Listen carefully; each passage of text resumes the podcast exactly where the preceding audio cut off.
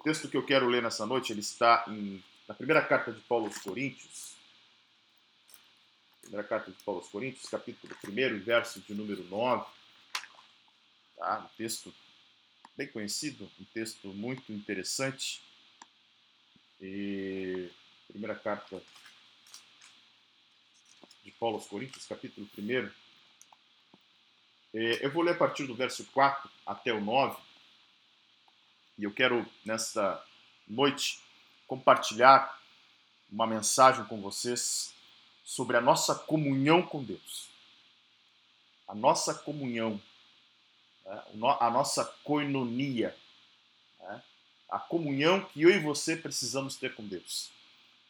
É, diz assim, capítulo 1 de Coríntios, primeira carta aos Coríntios, capítulo 1, verso 4 até o 9 diz: Sempre dou graças ao meu Deus por vocês, por causa da graça de Deus que foi dada a vocês em Cristo Jesus. Porque em tudo vocês foram enriquecidos nele, em toda a palavra e em todo o conhecimento. Assim como o testemunho de Cristo tem sido confirmado em vocês. De maneira que não lhes falta nenhum dom, enquanto aguardam a revelação de nosso Senhor Jesus Cristo, ele também os confirmará até o fim, para que vocês sejam irrepreensíveis no dia de nosso Senhor Jesus Cristo. Fiel é Deus, pelo qual vocês foram chamados à comunhão de seu Filho Jesus Cristo, nosso Senhor. Olha que interessante. Paulo está chamando os irmãos de Corinto para uh, uma comunhão com Deus.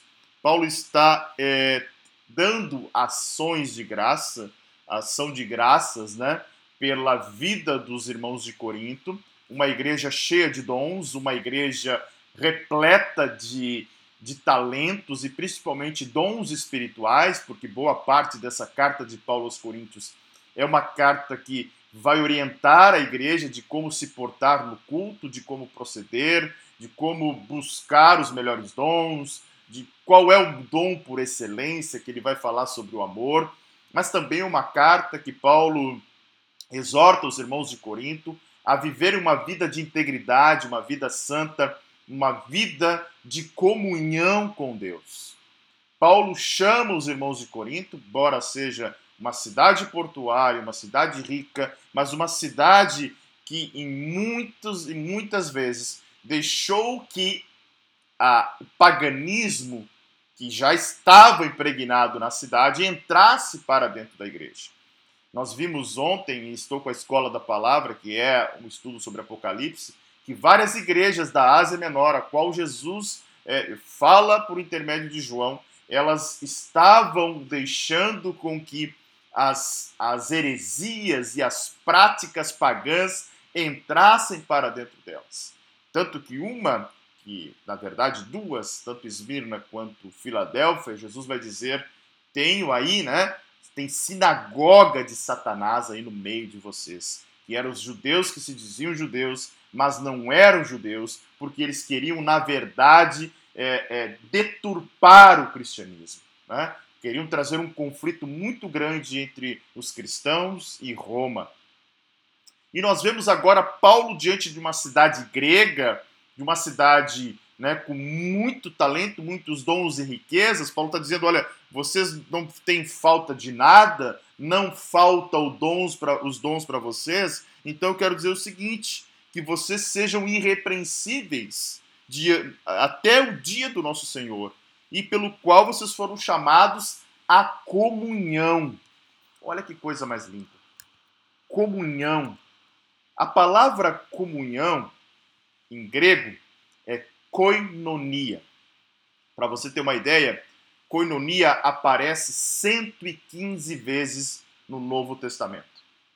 85 vezes dela, né, 87 vezes é usada por Paulo em suas epístolas. Paulo sabia muito bem o que era comunhão. Paulo sabia o que era coinonia, que era partir do pão, que era ser comum em tudo. Paulo sabia muito bem. A primeira vez que vai aparecer coinonia, ela aparece em Atos, no capítulo 2, verso 42, um texto conhecidíssimo, que vai dizer que a igreja crescia, né? E ela era comum, ela partilhava do pão.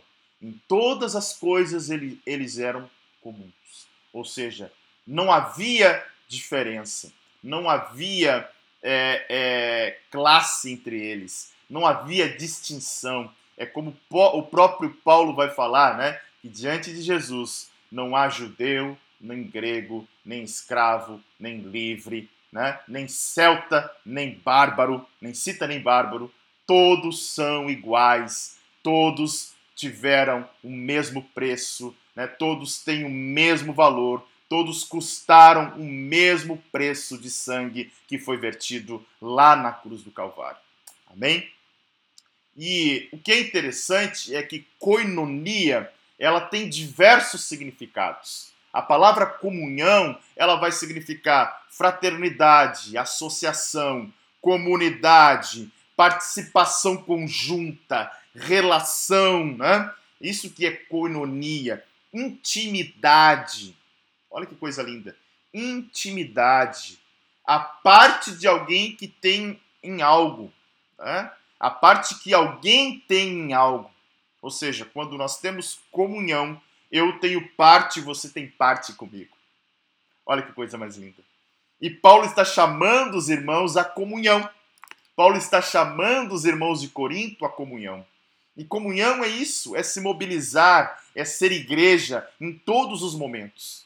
Comunhão não é eu dizer assim, ó, fique em casa, e eu estou em casa, mas saber que tem um irmão meu passando fome, passando necessidade. Porque o próprio Tiago vai dizer que se a minha fé não for né, precedida por obras, ela é morta. Porque aquele que foi transformado, aquele que encontrou este amor, aquele que experimentou essa coinonia do Senhor, ele não consegue é, olhar para os seus irmãos e ver pessoas e, e ficar indiferente com os problemas e com as necessidades do próximo.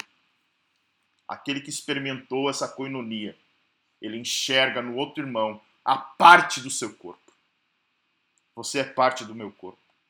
Você é parte do corpo que eu estou ligado e você também. O corpo é de Cristo.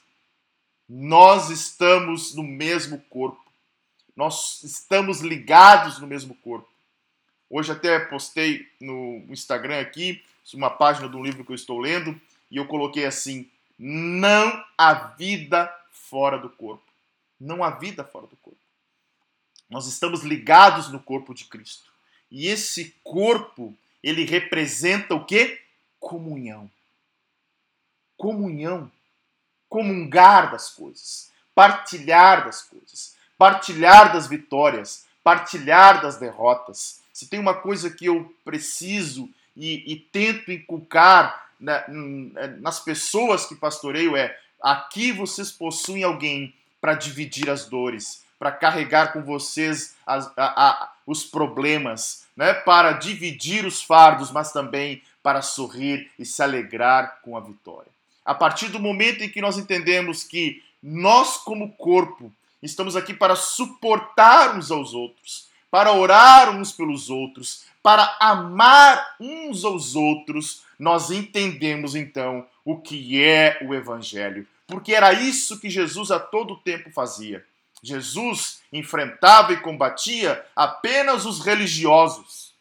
Você vai ver Jesus se aproximando de pecador, você vai ver Jesus se aproximando de, de prostituta, você vai, vai ver Jesus é, é, é, comendo junto com pecadores, com publicanos, você vai ver Jesus a todo instante com leprosos, com doentes, com aqueles que precisavam dele. Mas ele combatia somente aqueles que se achavam, né, que entendiam que a sua religião era, era, era o suficiente. Eram os religiosos da época, aqueles que entendiam que guardar a lei por guardar a lei, eles se salvariam por guardar a lei. Tanto que Jesus vai dizer: olha, vocês observam a lei achando que dela vem a vida eterna, mas elas de mim testificam, elas estão falando, os profetas, né, a, a Torá, o Pentateuco, todos eles estão falando de mim e vocês não estão enxergando. Era isso que Jesus estava falando. Mas Jesus estava a todo tempo né, com quem? Com as pessoas que precisavam dele. Tanto que ele vai dizer: Eu não vim para os sãos, eu vim para os doentes, eu vim para aqueles que precisam, eu vim para aqueles que têm necessidade, eu vim para aqueles que estão doentes. É isso que Jesus está falando. Então, coinonia, comunhão, é relação, é mesa, é partir o pão. Coinonia é intimidade. E é isso que Paulo está dizendo para o povo de Corinto. Vocês precisam ter intimidade com o Senhor. Vocês precisam se relacionar com Ele. Porque Deus é um Deus relacional. Isso eu tenho falado e falo constantemente, porque eu quero viver isso. Eu quero compreender e entender que o meu Pai, o meu Deus, é um Deus que quer se relacionar comigo, que quer comunhão comigo. Todo mundo que me escuta sabe que se tem um versículo que me ele ele me impacta e ao mesmo tempo ele me intriga, é quando a Bíblia vai dizer que Deus descia na viração do dia e caminhava com Adão. Eu fico imaginando a glória que o Éden tomava. Eu fico imaginando o quanto aquele lugar se enchia, porque o próprio Deus estava no Éden. Deus quer comunhão conosco. Deus quer mesa conosco. Deus quer partilhar comunhão e intimidade. É intimidade relacional. E o Senhor está nos chamando para um momento de relacionamento com Ele. Não um momento de que nós somos amigos ou simpatizantes do Evangelho ou eu gosto de ouvir o pastor Fulaninho, porque a palavra dele acalma a minha alma. O Senhor não, não quer apenas que você acalme a sua alma, o Senhor quer se relacionar com você, ele quer ter intimidade com você, ele quer ter comunhão com você, ele quer estar à mesa com você. É isso que o Senhor quer. Olha que coisa mais linda. A comunhão ela mostra é, é, e, e, tinha um negócio muito interessante, né? Que era a questão da mão direita, que é, é a mão direita como um sinal de compromisso e comunhão, ou um compromisso, um cumprimento, significava comunhão, né? Comunhão, comungar do mesmo propósito, do mesmo ideal. É, é para isso que nós fomos chamados. Fomos chamados para acrescentar a família da fé. Fomos chamados para cuidar uns dos outros, para pastorear uns aos outros, para suportar a carga uns dos outros. E é isso que nós temos que entender como igreja. Porque Deus anseia por esta comunhão conosco. Oh, como assim, pastor? Sim, anseia. Olha o que diz é, é 1 João, capítulo 1 e o verso 3. O que temos visto e ouvido, anunciamos também a vós outros, para que vós, igualmente, mantenhais comunhão conosco. Ora, a nossa comunhão é com o Pai e com seu Filho Jesus Cristo. João capítulo 17, verso 24 também vai falar: Pai, a minha vontade é que onde eu estou, estejam também comigo os que me deste. Olha o Senhor ansiando, desejando comunhão. Olha que coisa mais linda. O Senhor querendo comunhão conosco.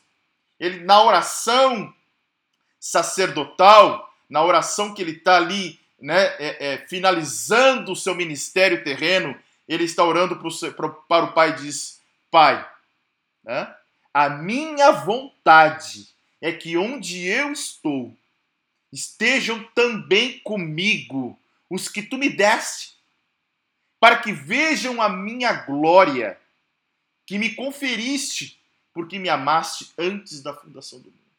O Senhor anseia por ter comunhão com você. O Senhor deseja ter comunhão com você, porque foi Ele que nos resgatou, foi Ele quem nos amou, foi Ele que buscou as nós não nós buscamos a Ele. Nós estávamos perdidos. Nós estávamos destinados à morte eterna sem Deus. Eu e você, Paulo vai dizer em Romanos capítulo 3, verso 10, que não havia um justo sequer. Romanos 3, 24 vai dizer: todos pecaram, todos estão destituídos da glória de Deus. Ou seja, eu e você mereceríamos a morte eterna, mas um Deus que nos amou, que a ponto de dar o seu filho, a ponto de entregar o seu filho. Ele nos amou tanto que o seu filho morreu para que eu e você hoje estivéssemos aqui, trazendo essa palavra, uma palavra de esperança para um mundo desesperançado, uma palavra de, é, é, de não somente de conforto, mas de confronto, porque precisamos ter uma vida, como colocaram aqui há pouco tempo, acho que foi a Fabíola que botou no comentário, uma vida de secreto com o Senhor, uma vida de intimidade com Ele. E eu só tenho uma vida de intimidade com o Senhor, e eu só vou viver essa comunhão que eu estou falando, e a comunhão que Paulo falava aos, aos Coríntios, se eu escuto a palavra do Senhor e as pratico. Eu tenho que ser um praticante da palavra. A Bíblia vai mostrar a todo instante que aquele praticante da palavra é um bem-aventurado, é um felizado, é um homem feliz. Bem-aventurado é o homem que não anda no conselho dos ímpios, né? Não se detém no caminho dos pecadores, nem se assenta na roda dos escarnecedores. Antes o seu prazer está na lei do Senhor, e nela ele medita de dia e de noite. E ele é como uma árvore plantada junto ao ribeiro, bem-aventurado um homem feliz, porque ele ouve a palavra do Senhor e as pratica.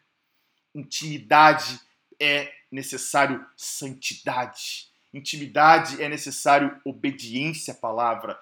Intimidade é necessário prática, vivência da palavra. Daí sim, nós vamos nos aproximar desse Senhor, desse Deus, desse Pai que quer se relacionar conosco. Nós temos que entender isso, que Deus quer relacionamento conosco. Não é aquele Deus da, da tradição, da religião, da onde nós viemos, das nossas origens, né? Não sei de alguns nasceram em berço evangélico, outros não, mas aquela questão de nós é, termos uma religião por tradição, o Senhor quer viver conosco, como, ter comunhão conosco esse momento em que nós vivemos como igreja, tão difícil, mas mostra que o Senhor não habita em templos feitos por mãos humanas. O Senhor habita nesse templo aqui. Ele escolheu habitar nesse templo. Ele não escolheu habitar na catedral, ele não escolheu habitar no templo de Salomão, que tem em São Paulo, ele não escolheu habitar nas grandes é, é, é, construções, ele escolheu habitar num templo de carne que é você, ele escolheu habitar no templo que ele criou, que ele projetou lá no início, no Jardim do Éden, na, quando ele criou o homem, ele quer habitar em você É aqui que o Espírito habita. Por isso que ele anseia por comunhão ele anseia voltar às origens, né? ao começo de tudo, que era ter aquela relação íntima com o homem. Nós fomos chamados à comunhão. Paulo está nos chamando à comunhão aqui, dizendo: olha, nós fomos chamados para a comunhão. Viver uma vida com o Senhor não é uma vida simplesmente para dizer: olha, eu tenho uma religião, eu sirvo a um Deus. Né? Não, fomos chamados para comunhão, para a mesa, para partilhar, para viver o dia a dia. Isso é comunhão. Viver o dia a dia com o Senhor. Agora, comunhão exige uma coisa: exige união, exige unidade. Amós capítulo 3, verso, verso 3 vai dizer: como andarão dois juntos, né? Se não estiverem de acordo. Como andarão juntos se não estiverem de acordo? Comunhão é união. União de propósito, união de espírito, união de objetivo, E quando falamos da relação mística entre Cristo e a igreja, né? não misticismo, estou falando da relação mística que a, a Bíblia vai apresentar entre Cristo e a igreja, mística porque é mistério, nós temos que entender que a comunhão com o Senhor exige união. E eu não tenho união com o Senhor se eu, se eu estou em pecado. Não estou dizendo que você não possa vir a pecar, mas não há comunhão com o Senhor se eu vivo no pecado. Pecar, todos podem pecar, mas não podemos é viver no pecado. Não podemos viver uma vida de pecado. Não podemos viver uma vida num, num um charco de lodo. Não podemos viver uma vida abraçados com o pecado. Não podemos viver uma vida tendo pecados de estimação.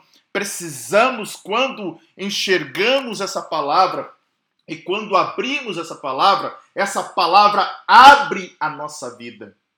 Quando abrimos esta palavra, esta palavra abre a nossa vida.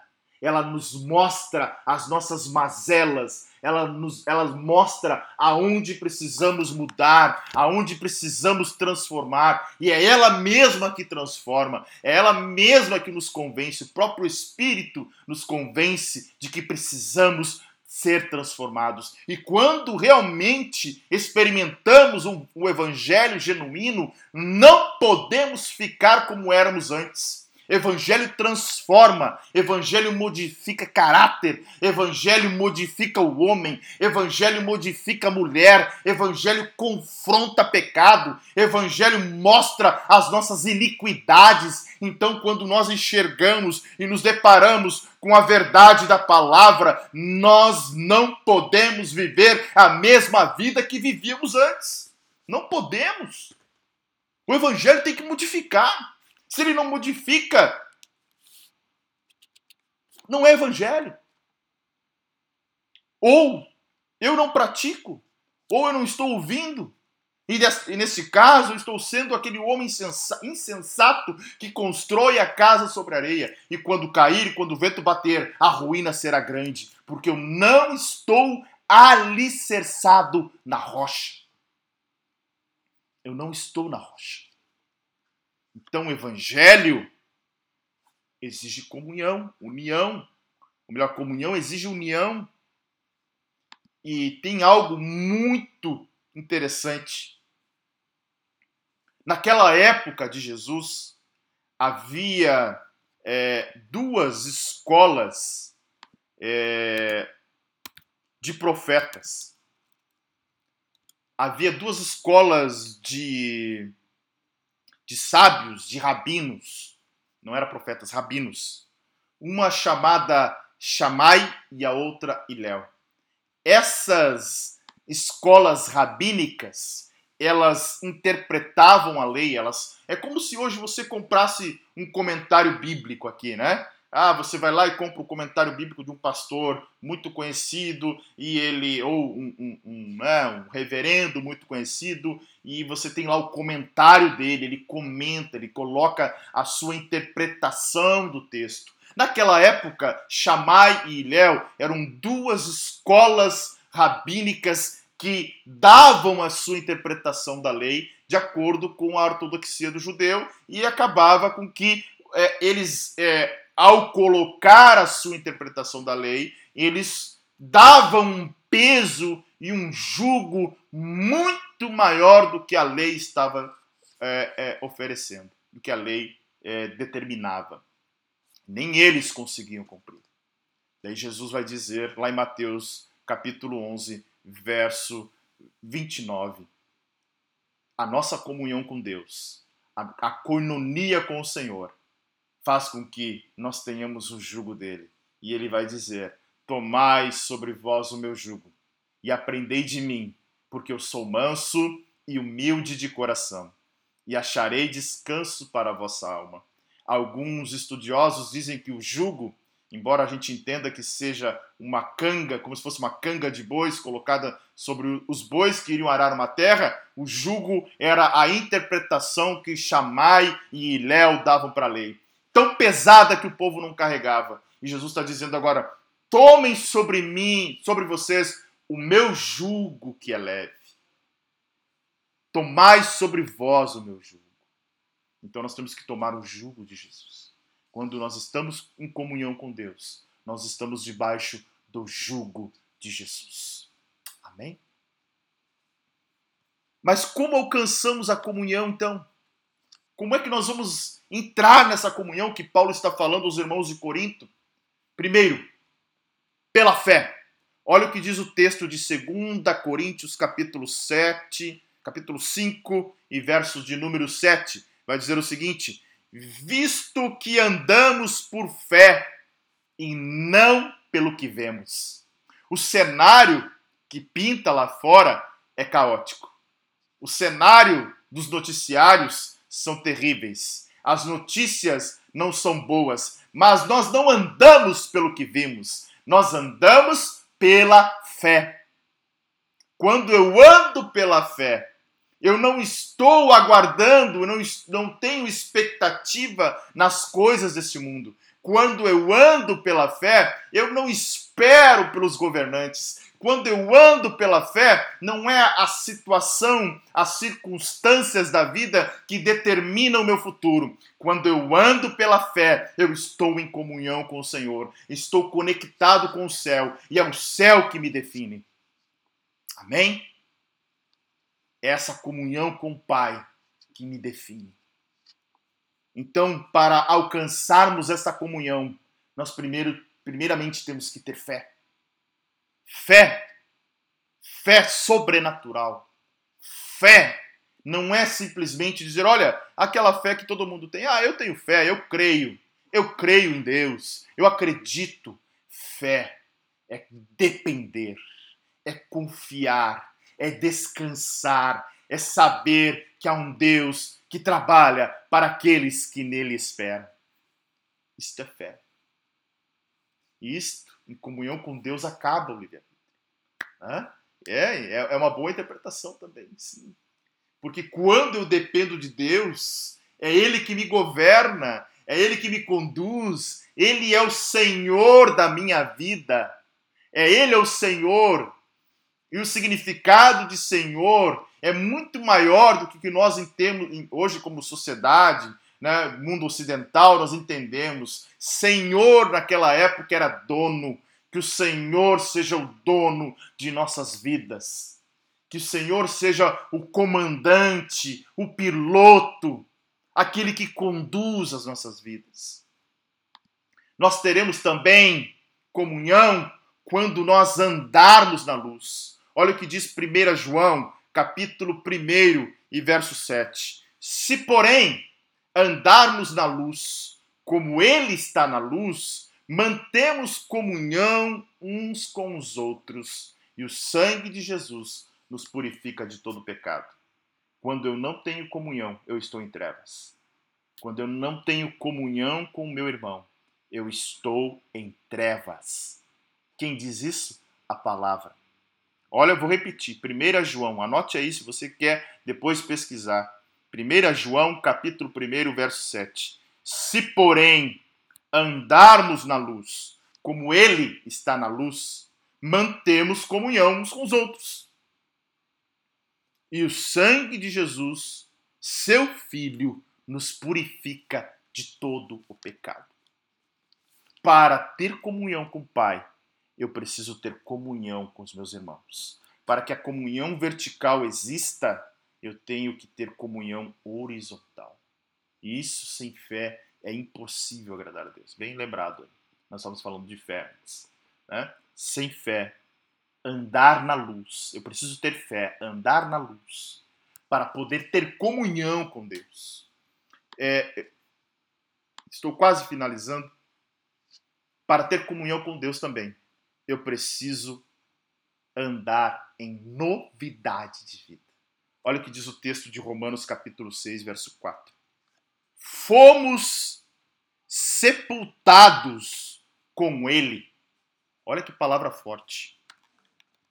Fomos sepultados com ele na morte pelo batismo, para que, como Cristo foi ressuscitado dentre os mortos, pela glória do Pai, assim também andemos nós em novidade de vida.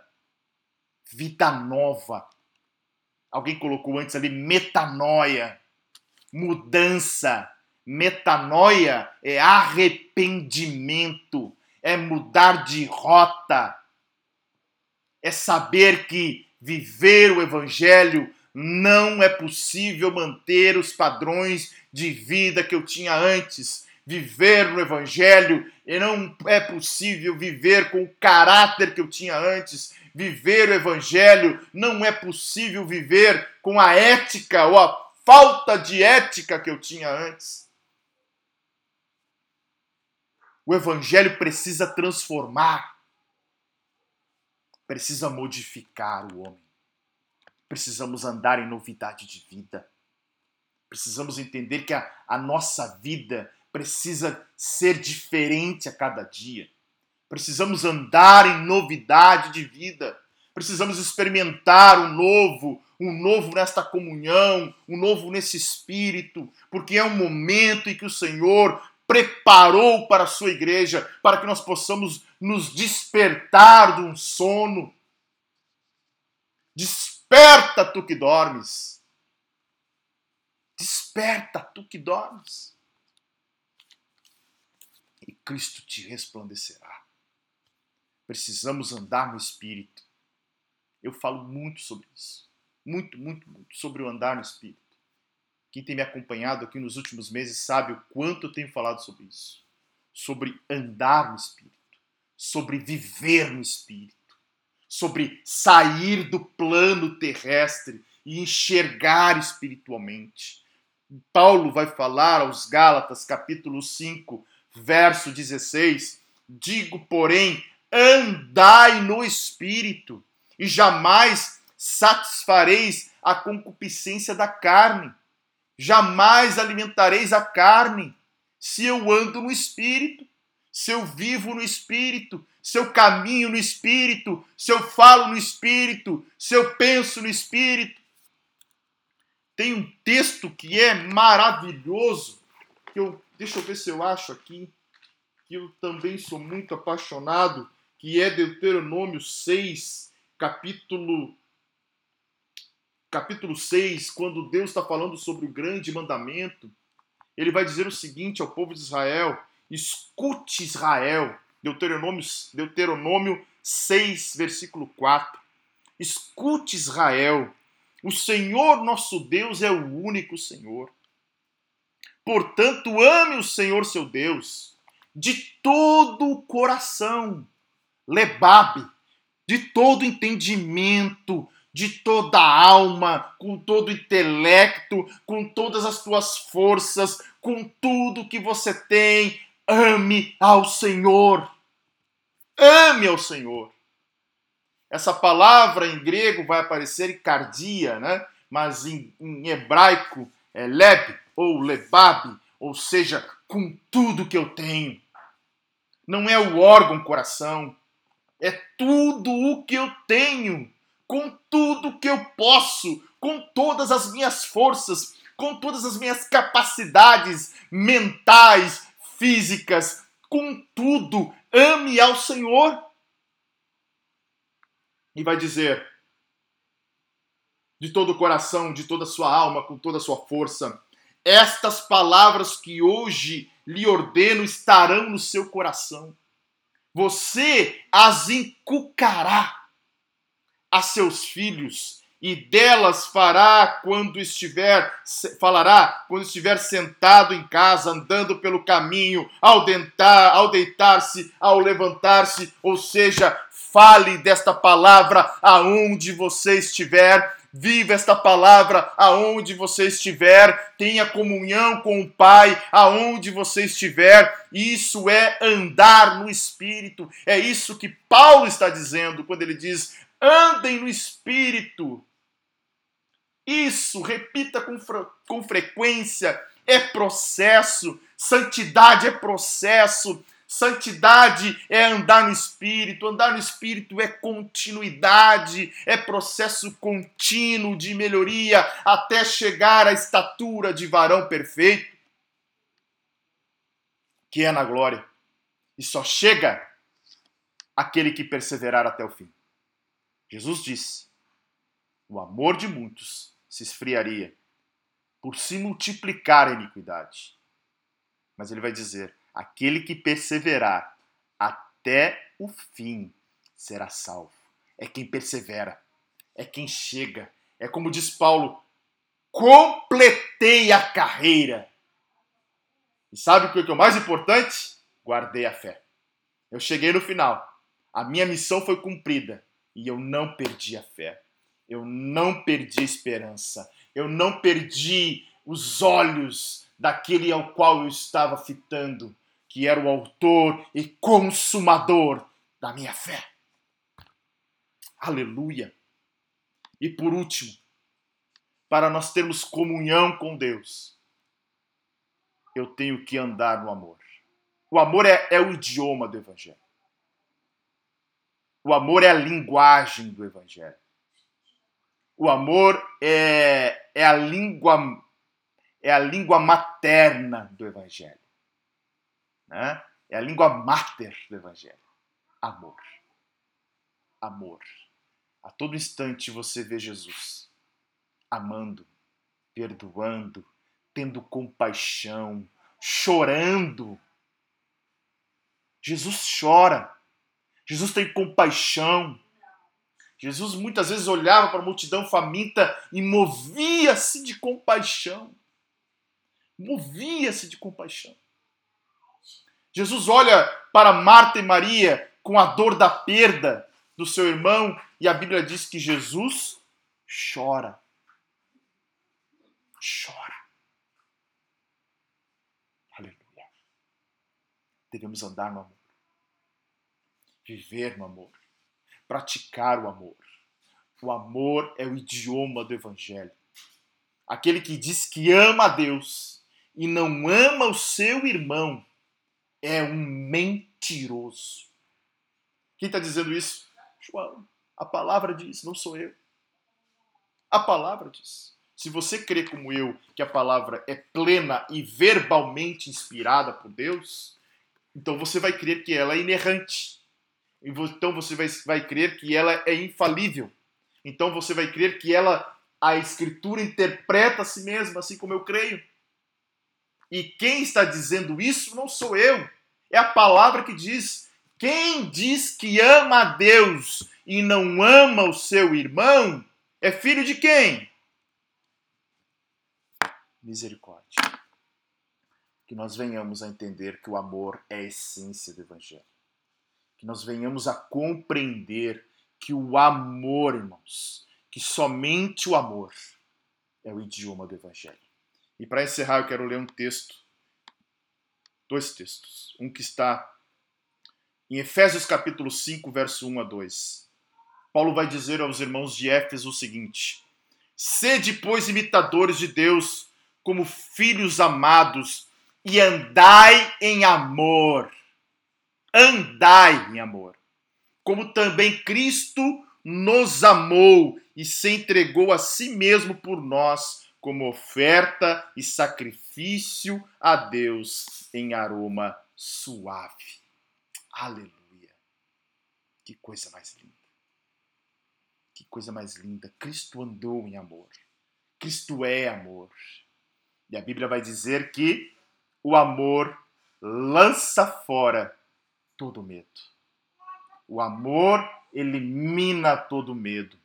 Quando nós amamos, nós confiamos. Quando nós amamos, nos entregamos. Quando nós amamos, temos comunhão uns com os outros e o sangue de Jesus nos purifica de todo o pecado. Aleluia!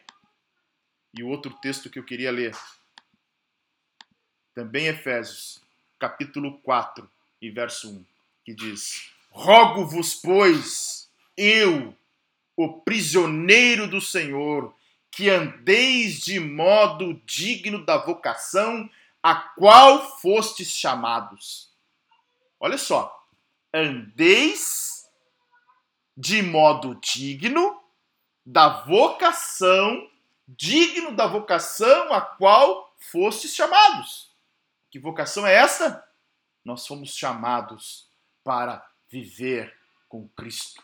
Esta é a nossa vocação. Nós somos chamados para a comunhão com Deus. Nós devemos viver dignamente desta comunhão, ser dignos desta comunhão. Quando Paulo vai falar aos coríntios sobre a ceia, sobre a mesa, sobre o partir do pão, ele fala desta indignidade com a qual alguns irmãos de Corinto participavam da ceia, uns bebiam até cair no chão, né? uns comiam até passar mal, enquanto outros não tinham o que comer. Na verdade, não era uma ceia de amor, não era uma ceia de comunhão, era uma ceia para mostrar quem tinha mais, quem tinha mais posses, quem podia mais, quem tinha mais condições. Aleluia. Que nós possamos entender, irmãos, que precisamos nestes dias, ter comunhão com o Pai, ter comunhão com Deus. Somente com comunhão nós vamos completar a carreira. Somente com comunhão, a mesa, a mesa com o Pai, nós chegaremos e persever, perseveraremos até o final. Somente com comunhão nós final, finalizaremos a nossa jornada. Somente com comunhão nós somos capazes de testemunhar ao mundo o poder do Evangelho e a essência do amor de Jesus. Somente com comunhão nós vamos conseguir anunciar e ser o que o próprio Jesus disse lá em Atos capítulo 1, verso 8. Esperai em Jerusalém para que do alto sejais revestidos de poder. Né? Revestidos de poder. E vocês serão minhas testemunhas, tanto em Jerusalém, quanto em Samaria, Judéia e até os confins da terra. Nós somos chamados para sermos testemunhas do Senhor. Aleluia. Que nós possamos despertar, acordar, para viver esse período que a igreja está vivendo. Esses últimos tempos, que nós somos, eu creio que nós somos a última igreja, a última geração, a última era.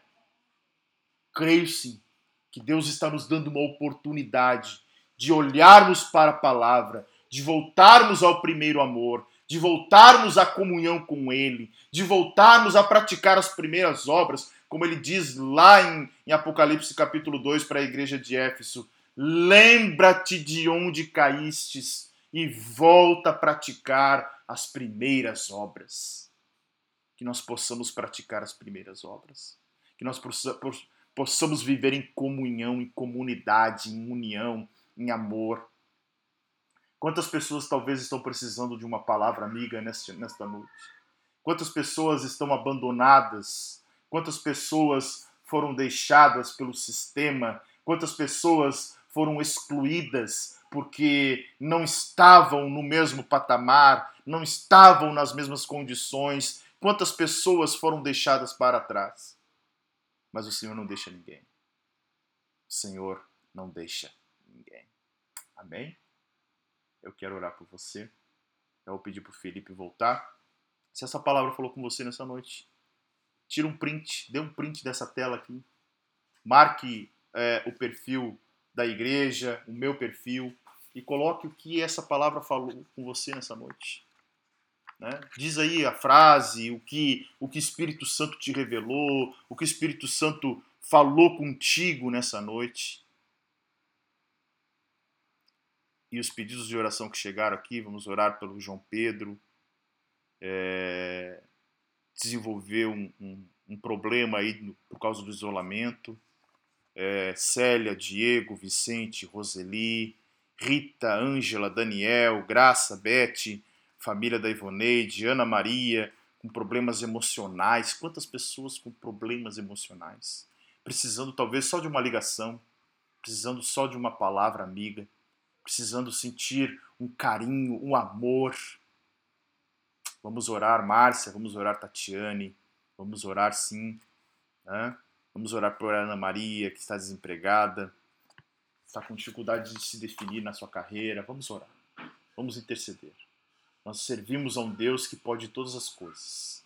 Nós servimos a um Deus que é soberano, que tem o controle de todas as coisas um Deus que é absoluto, um Deus que é poderoso.